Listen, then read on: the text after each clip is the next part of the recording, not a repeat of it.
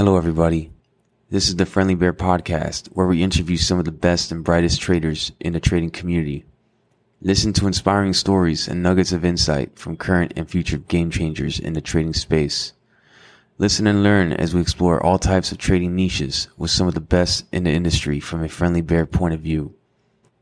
Make sure to check out the Friendly Bear Podcast new YouTube channel called Friendly Bear Research, which includes all the podcast video content and supplemental screen shares. If you enjoy the podcast, please consider leaving a five star review on iTunes. With that being said, I'm your host, David, aka Reverse Long, and this is the Friendly Bear Podcast. Let's dive in. All right, guys, this is David, aka Reverse Long, with the Friendly Bear Podcast. Today I'm with Adam Gefvert. Um, so he's here at the trade space next to me in the in the desk right behind us over here, and uh, we we have a lot of conversations during the day, and we decided to.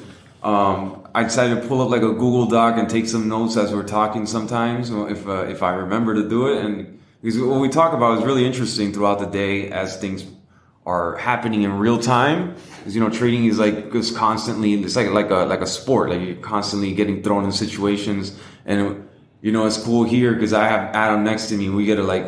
uh you know, pl- like ask opinions and uh, you know just talk about what's going on in the market as it's happening in real time. So I took a lot of notes and we decided to talk about some of the stuff that we um, spoke about recently.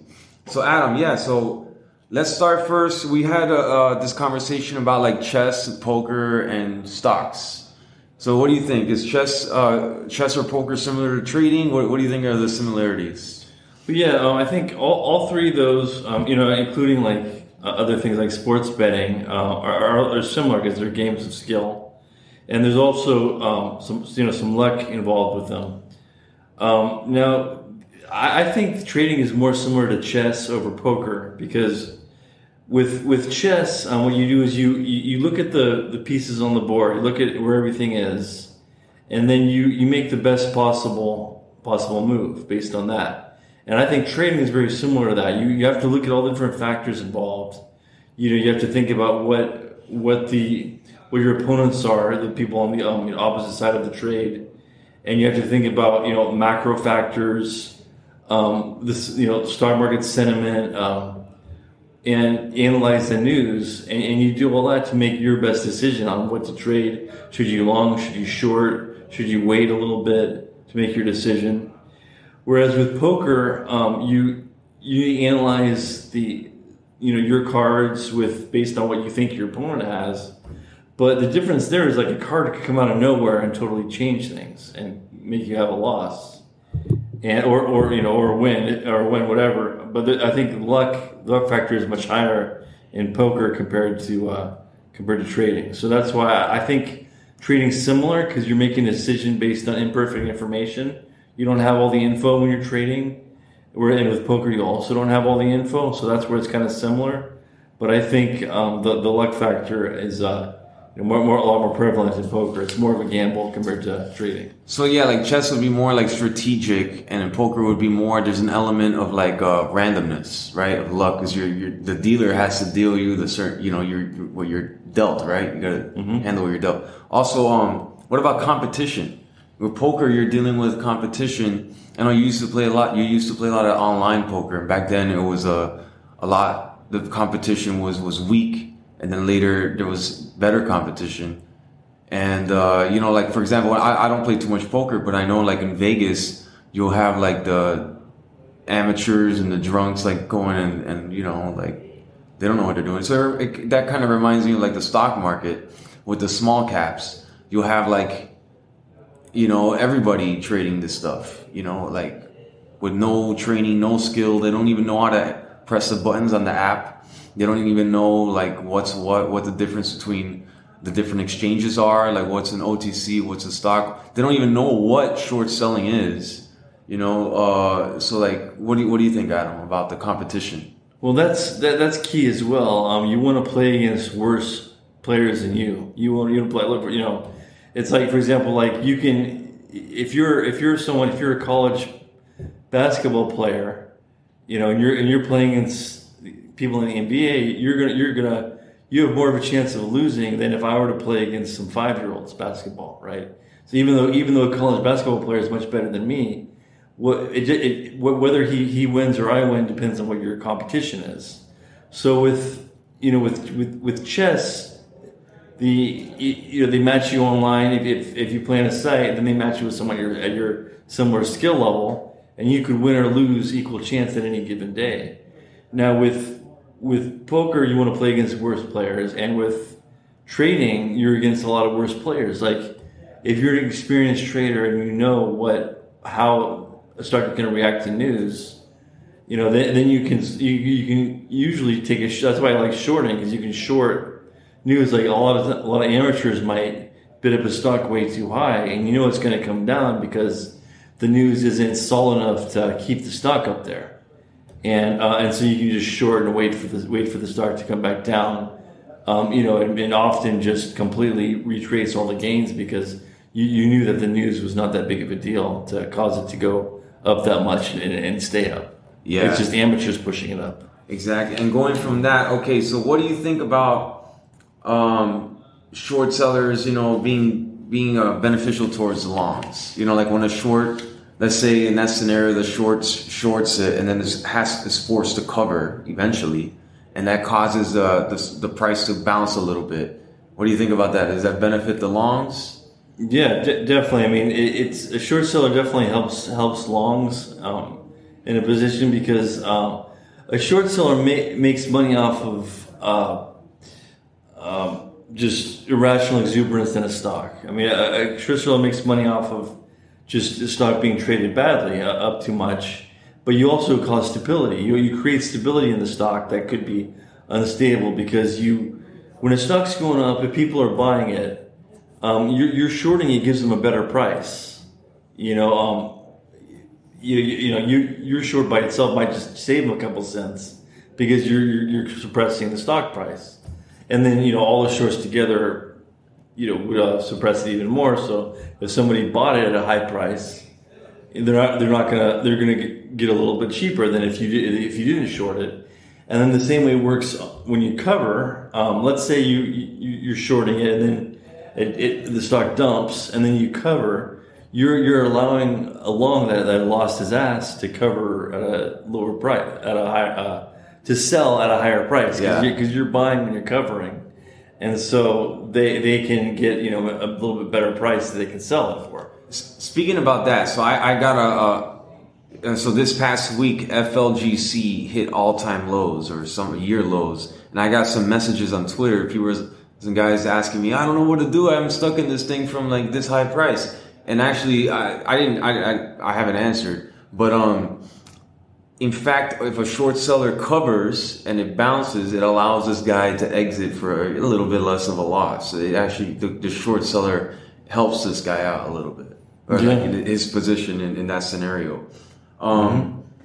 Yeah, you know. So, what do you think about like uh, the sheep running over the lions? You know, like when you have a like a herd of sheep. Like I sometimes as a short seller, I feel like um I'm a, I'm a lion in the in the bottom of a hill, and there's like these sheep, like a million sheep, just like walking down slow down the hill, just like making sheep noises, and then like you gotta like watch out. They can actually run you over. They can kill you. You know. So yeah, you know, a thousand sheep can kill one lion. so it's like if the um, it's something you know like recent examples uh, would be AMC and you know GameStop. I mean, those are recent examples of just sheep running over the line because um you know I, I know I know the, the with Melvin Capital the um you know Melvin the guy that runs that runs that hedge fund it's a multi-billion dollar hedge fund. I I I, I had word that he told someone he's like GameStop is going to go bankrupt no matter what. He's like I'm I'm 100 percent sure GameStop is going bankrupt. And he was like heavily shorted in the single digits.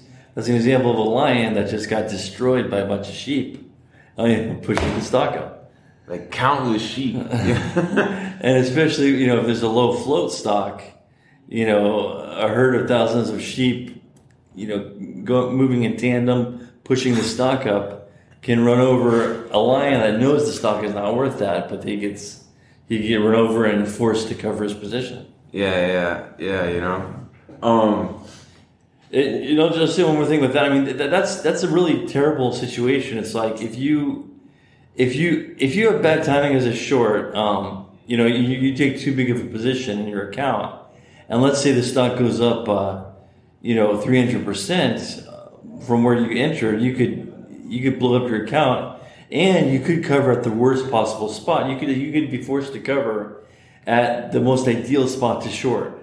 Where like if you didn't have a position and you got in at that time when you have to, when you're forced to cover because your account blew up, that could be the exact price. That's the best that you should be shorting at, but you're forced to cover. That's what's that's what's so ironic about you know when you're short and then you, and then your account blows up.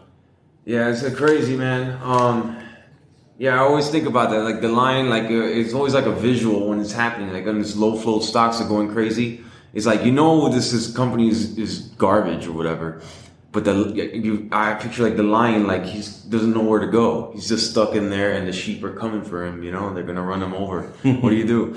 Um, so okay, so Adam, so you have you used to work in, uh, on Wall Street in New York uh, in Martin Shkreli's firm. So we we talked about that. Um, I thought it was pretty interesting because uh, I know when I first started, I watched. I had no idea what I was doing, but like I remember seeing KBIO go crazy, the stock KBIO and uh, Martin Shkreli was the CEO of his fund of that fund that purchased or bought KBIO, and then he was like going to go to jail, and he bought like an album from Wu Tang, and was like on the YouTube. You can still see his YouTube videos with like all these uh, gang members with hoodies on, like covering their face and like threatening the camera and all that. And I, and when you mentioned you used to work for, him, I was like, whoa, that, you used to work for Shkreli? That, that guy was a character. So what's your experiences with him? Well, man, just um, just touching on that, man, he, he got a bad sentence. He got seven years. I mean, you know, and he didn't lose his clients any money because he put them in, into his his biotech firm that he created after his hedge fund blew up. Blew up. But man, I hope you know with the Theranos trials going on now, I hope I hope they give uh, Elizabeth Holmes a much higher, uh, you know, uh, sentence than, than seven years. I mean, we'll we'll see what happens, but I'm hoping on that. But um yeah, with working for Shkreli, that was when I was getting my start on Wall Street. Um, this was about 2012. I had just moved to New York. I was working with some hedge funds, and I um, saw he wrote some really good reports for Seeking Alpha, really detailed reports on biotechs. And I'm like, wow, this guy knows his stuff. I'm going to try to work for him. And he, he's younger than me, so you know he, he was like a really young guy. I think he was just in his late 20s, running that hedge fund, and um, he's just super sharp guy, but he was a prick at the same time. Like like he was telling me like, yeah, I, I, was interning there, so he was like, yeah, you're the lowest man on the totem pole.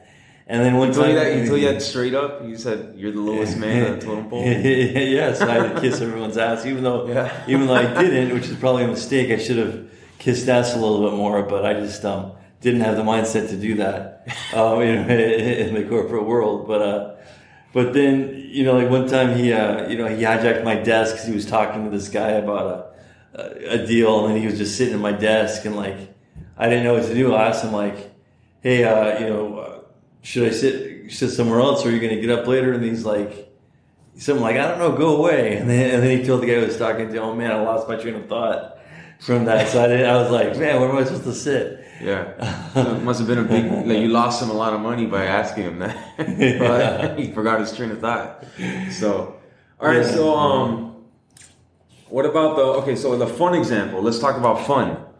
Your recent uh, experience with fun, the politician messaging you on on Twitter or talking to you with Twitter about like the recent. So the, the Momo crowd, they tend. So now these days, people want to justify and talk about how good of a deal they they got when they buy a stock like eight hundred percent up, thousand percent up or more, rather than the the traditional way. or The not the traditional, but the the the logical way to do it is to buy the stock when it's quiet, when it's at all time lows or something, and then wait for an event to happen to sell into. So, what, what, are, what are your thoughts on that? Well, that's just, it's really bizarre to me how um, people, um, they buy a stock after it's already gone on a big run. It's like, that's not the time to be, you're supposed to be buying. You're supposed to buy before the run. And what, what's kind of, what's kind of funny, it just it amazes me how, how little people know about business, how people don't understand stock the stock market you know, for example, with the fun example, um, PHUN, by the way, that's PHUN. yeah, yeah, yeah, PHUN. Um, they, it's called Fun Phunware, but um, they they make one of the one of their products is they do uh, um, camp online campaigns for politicians, and then I, I saw um, I saw this this libertarian this, this woman that was gonna run for the Libertarian Party um, uh, was talking on Twitter saying she bought this, you know, discussing the stock. You know, she engaged me in conversation because I was talking a lot of trash about the stock and the company. And then and then it was like she called me a cock block because I was um you know talking a lot of trash. And then one day the stock fell like forty percent in one day, from like you know ten dollars to six dollars. And then and then I was like I, I said, see, this is why I was talking trash about the stock. And then she's like, yeah, it's not going well. Maybe hopefully they'll they'll do better. You know, maybe their business will do well. And I was just thinking, you know, this is this is so crazy. It's like, why weren't you doing this when the stock was at one dollar? But now you bought when I was at ten dollars. Now it's at six dollars. It's going to go back towards one dollar because the only reason why PHUN ran up was because they thought it had to do with, had something to do with Truth Social. That's Donald Trump's social media company, DWAC, DWAC. And once it was exposed that it has nothing to do with Trump, then it should go right back to where it was, you know, plus the cash that they raised. They, they took advantage of the run up by raising a lot of cash. So it should go right back down to there. But it's like, and I see this with other stocks too, like biotech, where like it runs up, then people are like, wow, it's got a great, it's got a great pipeline. Like they're really going to do some great stuff. Or like, yeah, they've got, they've got some great, you know, um, they have some great products that they're going to put out. It's really awesome. But it's like, dude, this the stock's up like, you know, two hundred percent. Why weren't you saying this stuff when the stock? It's, it's, it's the exact same story. Nothing changed when the stock was trading at a third of where it is now. Why weren't you buying it back then, or why weren't you saying how great the products were back then when it was trading at a third of where it is now? You know, and Yeah. buying then. So I think also like um we talked about it too. Like you can't to buy a stock, you, you got to be like a, in a positive mindset. Like sometimes I feel like to, when people buy these stocks, they put like a hat with like a twirly in the top, and like you know just to be to convince themselves to be positive and like it's going well. Like the you know it's like but like positive being positive works in social situations, but it doesn't really work in the stock market. You know what I mean? Yeah, yeah, I, and that, that's that's um, you know, an interesting part of it. Yeah, people buy a stock when it goes up and there's a lot of energy behind it. Then in positivity, then people buy it. But now they don't they don't look at the neg- negativity. And I've seen this because I've you know when I when I post on like Twitter or stock tweets, people are like, "Man, you're such a negative person. You know, you must be a really depressed person, or you know, people must hate you." And I'm like. No, no, that's not that's not the case. It's like in my everyday life, I'm positive with with people. Like in your, your everyday life, you want to be positive when you're socializing with people. You want to look at the best of people. You don't want to just think about the worst of people. You you don't want to think about the neg- negative side of people. That's not gonna you know help you make friends. You know, or that's not gonna help you have like you know uh, good social experiences. But with stocks, it's different. You have to think of the positive and the negatives with stock. You have to think of both of them equally. Um, so and, and so you it, it lends itself to talking negative about stocks too. You want to talk about the bad side of stocks when you're considering an investment, either long or short.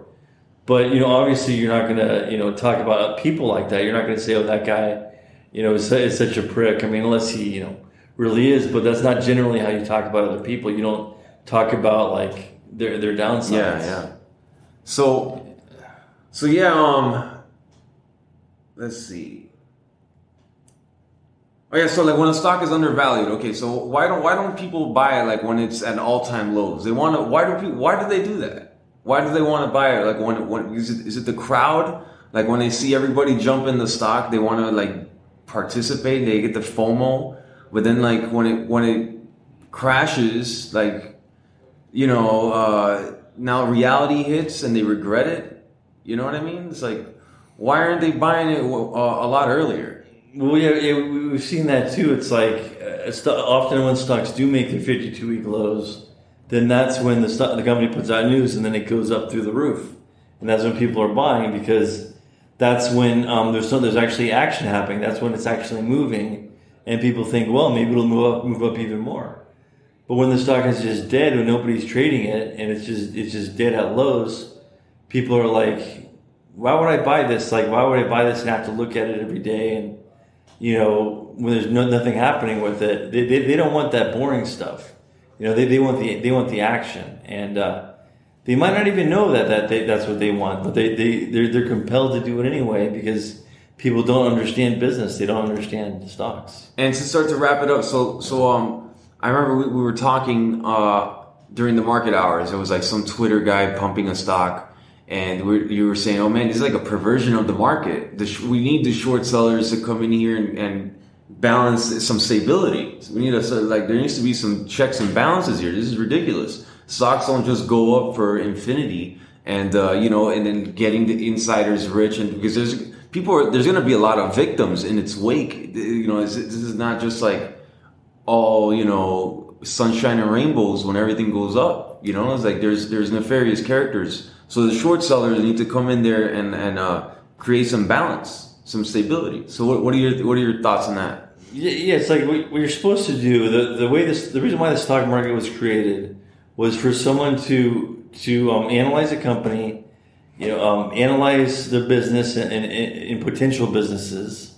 You, you, know, like if it's a drug, you analyze the you know what are the odds that it's going to get approved, and you analyze how much money they're going to make in the future, how much cash flow, and you discount and you have a you choose a discount rate based on the risk, and you discount it back to today. And then if the stock is undervalued based on your analysis, you buy the stock and you and you hold it until it reaches its fair value and then you sell. That's the right way to do it. But now nobody even thinks about that. All they think about is like, you know, how high it's going to go or how much pumping they can do with it or, you know, squeezing the shorts and all that. And um, this perversion of of the stock market lends itself really well to shorting. So we're, we short sellers like myself, I make money off this perversion, off people not not doing the work like you said. They're just buying on the momo, on the moment, on the momentum because it's that's where the action is. They're just basically basically lottery ticket gamblers.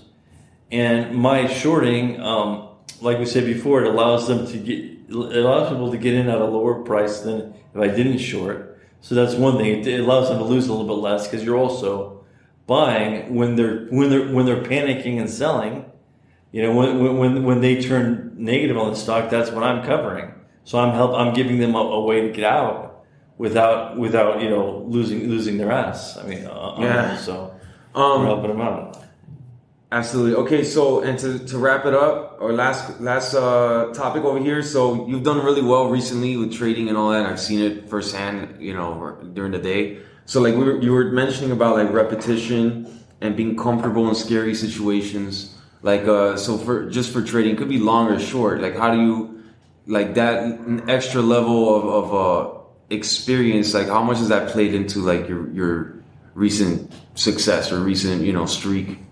You know, I think it's experience is the most important thing with trading because you can you, see things happen over and over again. It doesn't matter how smart you are. If you're new at this, you can't really predict what's going to happen because you haven't seen enough situations.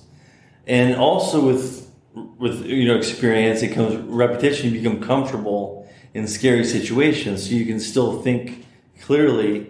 Even though stock's going all over the place, you can still think clearly what's the right decision to do, and then you can you know adjust adjust your decision based on the flow of information or the way the the price action is going and uh, and because I've done I've done it so many times over the years, every single day, I've I've um you know I'm, I'm hardened to it. I'm more comfortable with it, and not only that, I also see the same thing happen over and over again, so I can I can easier predict what's what you know the, the outcome of it. Nice, yeah. So repetition, experience, and yeah, anticipating the outcome.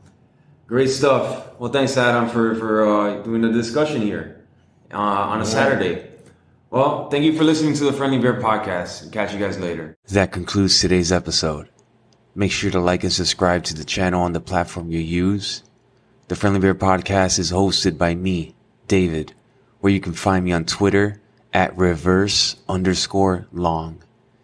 You can find the Friendly Bear podcast at www thefriendlybearpodcast.com, as well as on Apple Podcasts, Spotify, Audible, Amazon Music, and now on YouTube at Friendly Bear Research. Until next time, thank you for listening to the Friendly Bear Podcast.